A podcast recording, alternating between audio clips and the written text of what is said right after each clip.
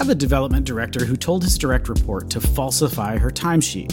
I found out about this from the direct report, who told me about it and said it made her feel uncomfortable being asked to do this. I am seriously considering immediate termination of this position as it violates our policy and is just not ethical. I realize I need to speak with this director first, and I expect it will be a challenge. He's been checked out for a while and not performing like he used to. I've also noticed some passive aggressive behavior and mood swings. Do you have any recommendations about how to approach this conversation with him? Well, first, I'm glad you're going to have a conversation because, and if you haven't had one already, I, I would encourage you in the future as you start to notice this behavior, these mood swings, this is this stuff uh, I mean, it's one thing to have a bad day. It's another thing when that starts becoming a trend. And you, as the manager or the person that this is your direct report, you've got a responsibility to check in, see what's going on with the person, and, and reflect what you're seeing, what you're observing. So that's the first thing I'd say. Um, you know, I think there's some questions to ask yourself before having this conversation. Is this a one time incident about this particular issue of falsifying a timesheet? Have there been other things related to to you know that are kind of an ethical breach or just not appropriate. Um, it's one thing to be in a grumpy mood. It's another thing right to instruct someone to falsify a timesheet. I also think there's always what do we say? There's probably three stories, right? There's the one person story, there's someone else's story, and there's something in the middle. So, I mean, I think some of this has to be looking at the person's long term track record, figuring out what's going on. So, I think pausing a moment to think about that before you go into this conversation is important. And then I think really just having a candid conversation, you know, so and so, we need to talk. It's come to my attention that you know you have asked someone to fill out uh, a timesheet with false information. I'm i'm trying to figure out what to do with this information and i'd like to give you an opportunity to respond or to share what happened. I mean i think that is where it comes. So you're not outright accusing. You're saying it's come to your attention right? You've heard this information. And you know if it's an isolated incident then you know it's it's one conversation right? It's about i have some concerns. If if it comes out that the person admits to it right i have some serious concerns about your integrity and integrity matters to our organization and this is just not acceptable and so then you figure out what you're going to do with that is this um you know is this a breach that that you really think requires firing or letting go, termination, or is this something that's kind of a write up? But if it's ongoing, I absolutely think that makes it a lot clearer and cleaner. It's like, okay, th- you know, how many times have we given you a chance and you, you know, you've proven your track record and proven what's going on. So uh, that's the way I would. I mean, I think it's just a candid conversation and not coming in, you know, blazing to go fire somebody, but to really understand what exactly happened. Yeah, I mean, we we like to kind of hassle HR on the podcast, don't we? Uh, we well, like, no, no, no, no. I, I was going to say, Andy, we need to be kinder to our HR friends because uh, I'm not going to allow us to go down that path with HR anymore because we love our HR people. We love our bankers, even if we pick on you. So, well, and this is, I mean, and this is one of the things, this is one of the reasons that, like, internally in organizations, HR starts to get a bad reputation is because there's this there's this interesting perception that like when things like this happen, we need to be able to take care of it. And it always seems like it's a much bigger process because immediately, like one of the things that your HR person is trying to do is to prevent you from being sued. Like that's what that becomes like it's it's these sort of legal, not ethical things, it's legal things that they're concerned about. That's why one of the reasons that they're there. And so something like this, when you have a an HR department, that's what you use the HR department for. Is you say, here's the situation that we've got. Um, we've got this is what's happening, this is what we've heard, this is what documentation we have. Uh, what do I do? And what HR will tell you is, well, you need to start documenting it. You need to make sure that all of the things that you find out are written down and that you've we're following our internal procedures about how we handle these kinds of things. Theoretically, you've got an employee handbook. If you don't, you probably need one because the employee handbook is going to say things like, you know, our organization holds our our responsibilities to be ethic ethical in the highest esteem and any breach of this puts the organization in jeopardy and is grounds for immediate termination, right? Stuff like that, where you just have it's given you an out that if you see something that is shady or doesn't reflect the values of the organization, you need to be able to get rid of those people as quickly as you can. Um, and in this scenario, like all this other stuff, like they're checked out, they're not performing, and there could be other reasons, which is why Stacey recommends having a conversation with this person. Like, you know, who knows what else is going on? They're humans. like yeah. we're not all not always on game. Like, yeah. shockingly, but but you know, find out what the exactly what Stacey said. Find out what the situation is. But if you have an HR department, make sure that they're involved as well because you don't want this get out of control. You want to be able to take care of it before before it becomes a board member or a donor talking to you about ethics instead of a staff member, which is where you want the problems to come from, not from outside the organization. Nonprofit governance. Nonprofit answers. Nonprofit board. Nonprofit management. Nonprofit marketing. Nonprofit resources. Welcome to Nonprofit Everything, the podcast where hosts Andy Schuricht and Stacey Wedding answer your questions about all things nonprofit. Hey Andy, I had the best thing happen to me today. Any guesses what yeah. it was? Um, you got a new pony. I'm sorry. I just reverted back to my days as a little girl with my little ponies all over my bedroom. So that's where my brain went. I did not get a pony. It was something very adult like, but you know, in the future. No, I'm disappointed. I was I was kind of hoping you did. I know. I was like, that, would, that would be fun to name the pony, right? We could have a name the pony. So if anyone's listening and wants to share a name of Stacey's pony, if I like my make believe pony that that I don't actually have, but uh, send us a message. No, anyway, I um I had someone cancel cancel a meeting uh, today, and I I know this is goofy. I was like doing the happy dance because I was like, I just scored two hours, so this is the adult life, right? Like. I feel guilty because I wanted to, I, I do want to see the person, but I was like, yes, two hours. So, you know, those days where you're like, I can do, like, take a nap now, which I should actually be productive. But now I'm thinking maybe after we get done recording this podcast, I'll take a nap. So, anyways, because you warned me out, Andy, right? I'm sorry. I do that to everybody. anyways, with that, uh, welcome to another episode of Nonprofit Everything. Thank you for listening. Thank you for being with us. Thank you for always asking us the great questions you do. We couldn't do this without you. And I am lucky to do this in partnership with my fabulous co host, Andy Schuricht, and with all of you fabulous listeners. So keep the questions coming, nonprofiteverything.com. We're on Discord, we're on social channels. So find us, send us the question, and share this with a friend. Thanks.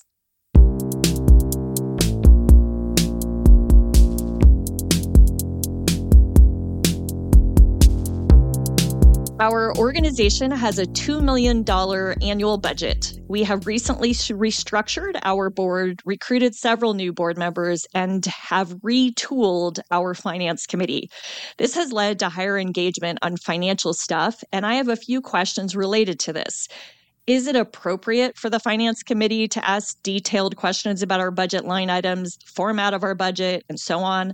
I am trying to understand the types of questions that are appropriate for board members and finance committee members to ask versus what is becoming micromanagement. As a new executive director, I want to be transparent and helpful, but am I creating a beast by trying to get them all of the details they want? Help. yeah, this is a hard situation, isn't it? So, I, I mean, you, the question has like nine different questions in it. So, I'm going to probably try to pick on the ones that I think are super obvious. Like, so one of them was, like what types of questions are appropriate for board members to ask? And that the answer is all of them. The the board's job in in this scenario is to to make sure that they understand what's going on. And the more questions they ask that's actually a good thing. You want them to be as engaged as possible. I know depending on the size of your organization and this you know for an organization that has a $2 million annual budget i would consider that pretty small not tiny right? Big enough to have a finance committee and more than one person on more than three or four people on the board. So it's not it's not a microscopic organization but it's still pretty small. And so what i what i'm kind of hearing between the lines is you have discomfort internally with your own financial processes. And when the board starts picking scabs, then you're all of a sudden like really on edge because they're going to ask me something that I don't know the answer to. They're going to ask me a question about like, how are we handling the capital lease transactions? And did we appropriately put the liability on the something or other, right? And you're just, your head's going to explode because you don't know what they're talking about. So I, I would take that as like, like uses it as a learning experience to sort of go to, to when you're talking to the committee is to let them answer as many ask as many questions as they can with the understanding that you're still kind of a baby organization and you're not expected to know everything. Like one of the reasons you're bringing on board members is because especially board members on the finance committee is so that you have additional sets of eyes people that have different kinds of experience and know other things that are helping out with the sort of overall structure of your organization and if you think of it that way, as like I've brought on people that are going to help me learn to do my job better, um, I think then you're going to be in a good place. Now, there is a line that they shouldn't necessarily cross, and that's when they start telling you how to do specific things. Like, I want you to record this transaction this way, or when we do the budget, I want the budget to have these general ledger accounts and things like that. That's, you know, sort of the, there should be a clear line between the actual work of running the organization and the oversight and experience that you're going to want from your committee. They need to be providing oversight and just their knowledge. And part of the reality is is that a lot of times the people that come on to board finance committees don't have a ton of nonprofit experience anyway. They might they might know all kinds of stuff about for profits, but we're actually different enough on the finance side that they may just be asking questions because they just don't know. They don't know what the answer is. And so they're trying to get they're trying to understand it by asking you questions. So part of your job then is to help them learn more about, well, the reason that we're not so concerned about, for example, solvency is because that absolutely no, makes no sense when we talk about it in the context of a nonprofit. We need to be thinking of liquidity and why do we need a reserve and all the other important nonprofit finance things that we need to think about. So I, I wouldn't get super, super concerned or upset. I would actually much rather have, for me personally, much rather have a finance committee that's asking tons of questions, that's engaged, that reads the stuff and wants to like learn more, much more have that board finance committee than one that just kind of walks in, doesn't read the material, isn't really interested in what you're doing, you know, is just there to get other clients for their real estate business or whatever, right? You don't want them. You want the people that are curious. And I always thought it was great. I, I actively sought out uh, finance committee members that didn't know a ton about finance, specifically because they would ask questions, because they didn't come in like the worst are bankers. Oh, I know we pick on bankers all the time, but they come in and they never want to actually. Sorry, bankers. Sorry, bankers. I mean, you're you're you're on the committees for a reason, but what I've seen is that a lot of times people that are sort of in financial roles externally from the nonprofit, they they feel uncomfortable showing that they don't necessarily know the answer to something. They don't want to look like they don't already have all that expertise. And so they don't ask probing questions. So if you bring on somebody that's not a finance person um, they they start asking questions, and you can see the you know the banker in the corner kind of nodding a little bit, like hey, I was wondering that too, right? But I didn't feel comfortable enough to ask. So I, I mean, I I would look at this as a gift, right? Not a punishment. That you've got you've got an engaged finance committee, and um and and you guys can just all learn together. So I want to add a couple of thoughts.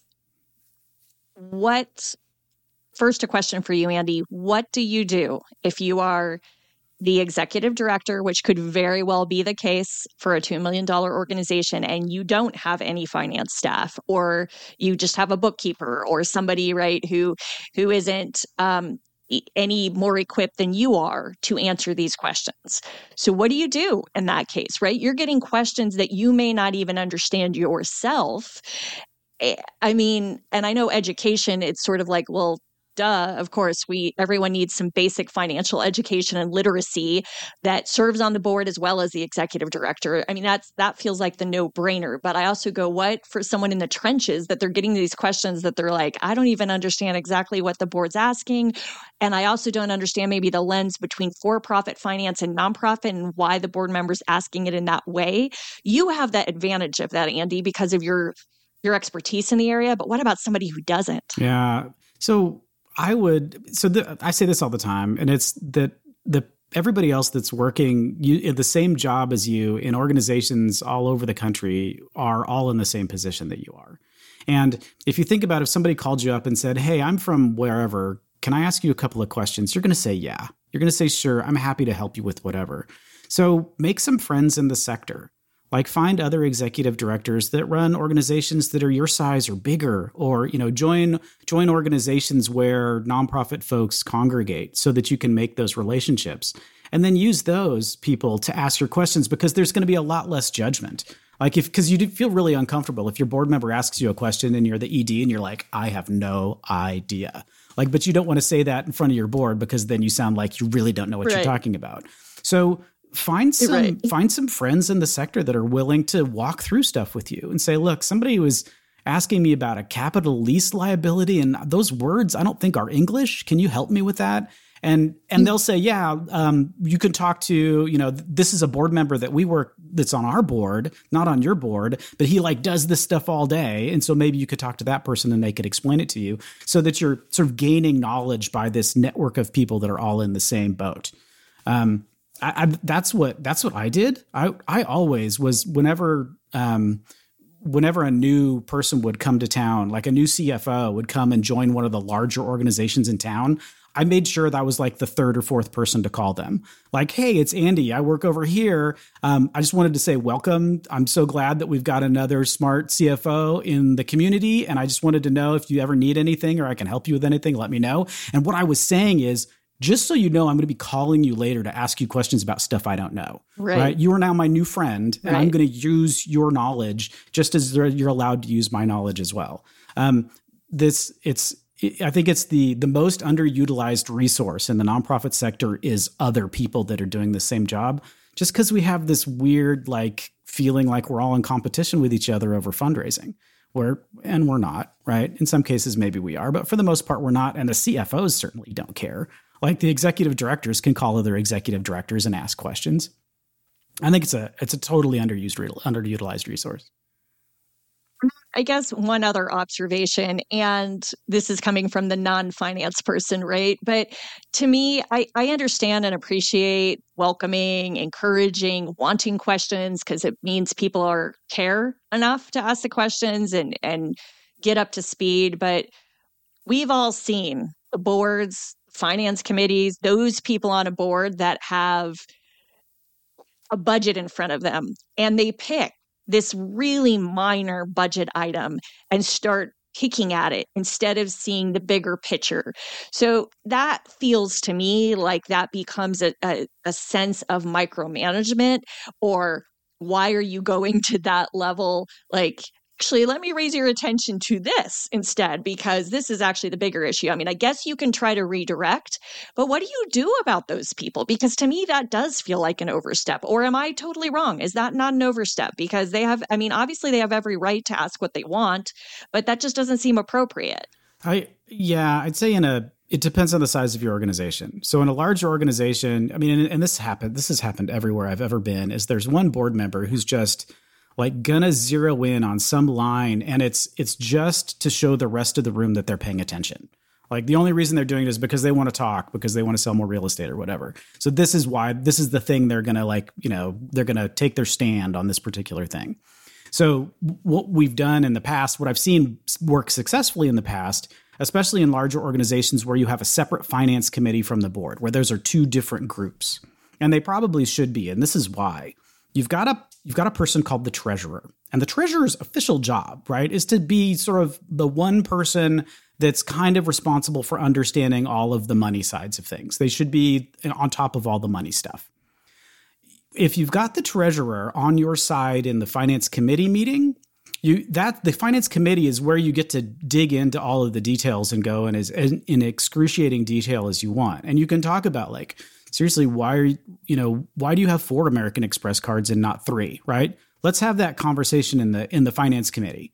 And then, especially if you have a board member who has a tendency to take everybody off the rails, then you have the treasurer be the one that's actually presenting the financial materials within the full board meeting. You get them up to speed, you make sure that they know everything that's going on, they've got all the stuff, and they're the ones that are presenting it a board member is way less likely to go after another board member for something dumb than they are to go after a staff member. They feel like the power dynamic is totally changed now. I'm now talking to somebody that's on my same level or higher than me, right? And so I'm not going to nitpick on random things. If it's a staff member, they feel like, well, you're just, you just work for me. So I'm going to dig into whatever crazy thing I just thought of so that I can hear myself talk.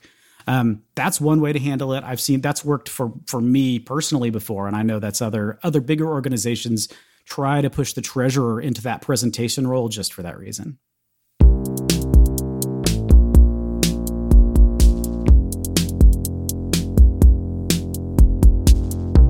Lately, I find people are ghosting me when I ask for donations. They're people I know well friends, family members, volunteers of our organization, and they seem supportive of our work and seem interested when I talk about ways people give to our organization. But when I directly ask for a donation, even after sending multiple reminders, I get no response. When I cross paths with them, do I just let it go and act like it never happened? Or what does that follow up conversation look like?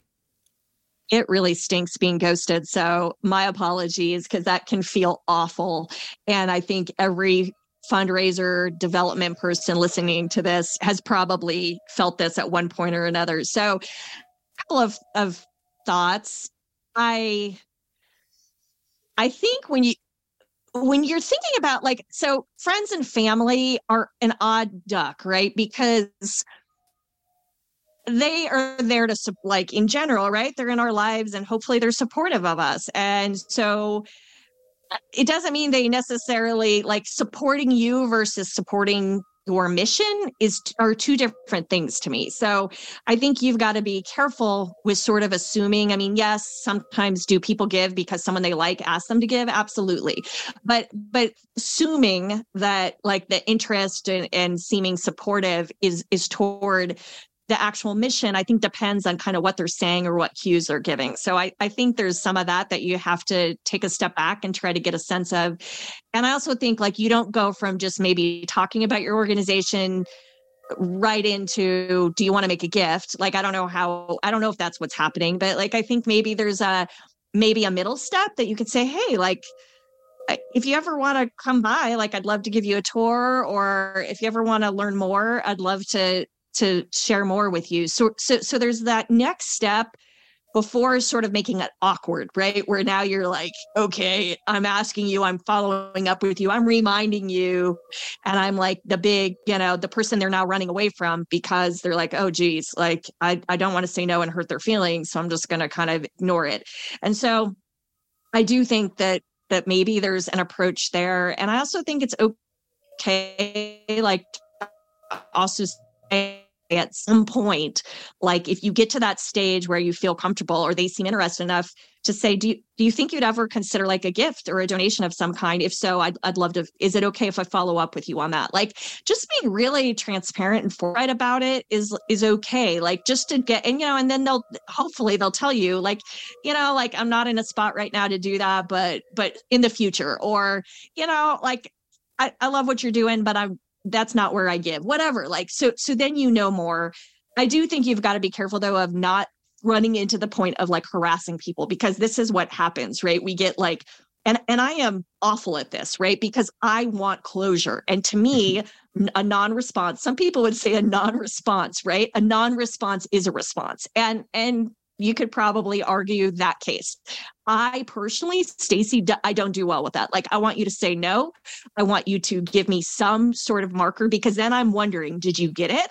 Have you like, are you getting my? Are are you just so busy that that you know, like there's all the things because there's this sort of you've left me with this place of uncertainty because you haven't responded.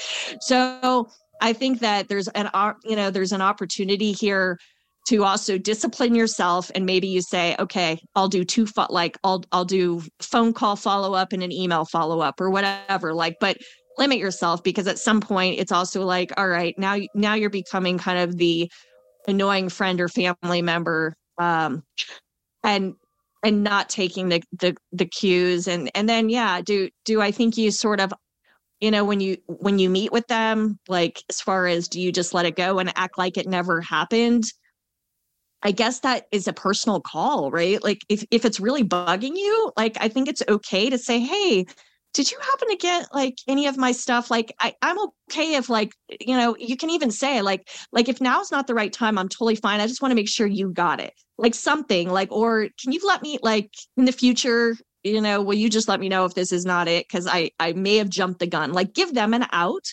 but like, because you want to preserve the, the relationship with the family and friend, like you don't want to put them in that awkward, uncomfortable position. Um, and so, so perhaps there's just some strategies you can use to not make this less awkward by being a little more, um, creating that that relation you know creating the relationship with the work and organization not you. So so that's sort of the first step i would take. And then after that looking at you know hey I, would love to ask you know invite you to make a gift at some point. Would you be okay with that? Like whatever something that you're kind of really just signaling this is the direction we're going. So i don't know. What are your thoughts andy? Yeah, I have more questions than answers on this one. One of them is like, do people, do people I mean, I get the friends and family thing is going to be weird. Like, does does your mom listen to this podcast? Uh, no.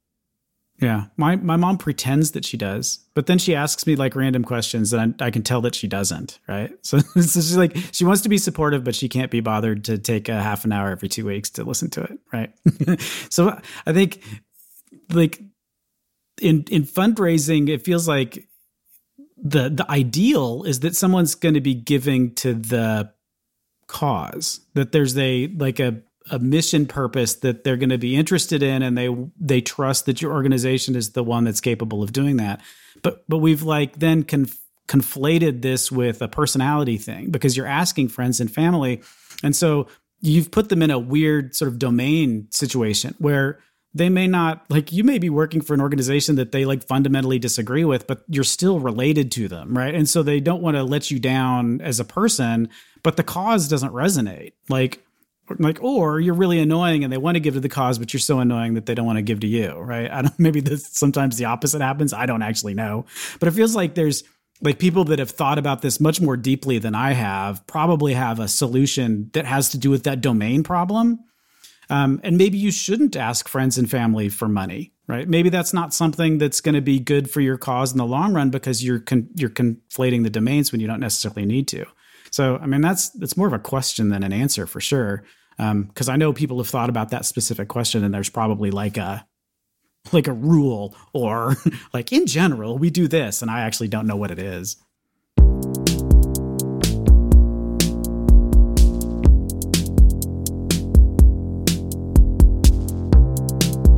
Well, that's it for this episode. I hope you learned at least one thing. Um, if you didn't, maybe you can send us a question.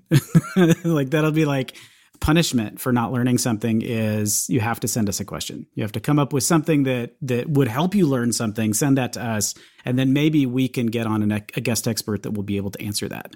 Um, the way you do that is you can email it to us. We're um, available anywhere on all the socials. You just look for nonprofit everything, and that's us. Um, there's also a website, nonprofiteverything.com. There's an ask a question button, which is, I think, either yellow or red. So it's hard to miss. Just click that, and then you can, that gets right to us too. Um, otherwise, we will just make them up. We'll just make up some questions, and they'll be really weird and specific and technical. So you don't want that. So send us questions so we can get them answered. Um, thanks for listening, and we'll see you again in a couple of weeks.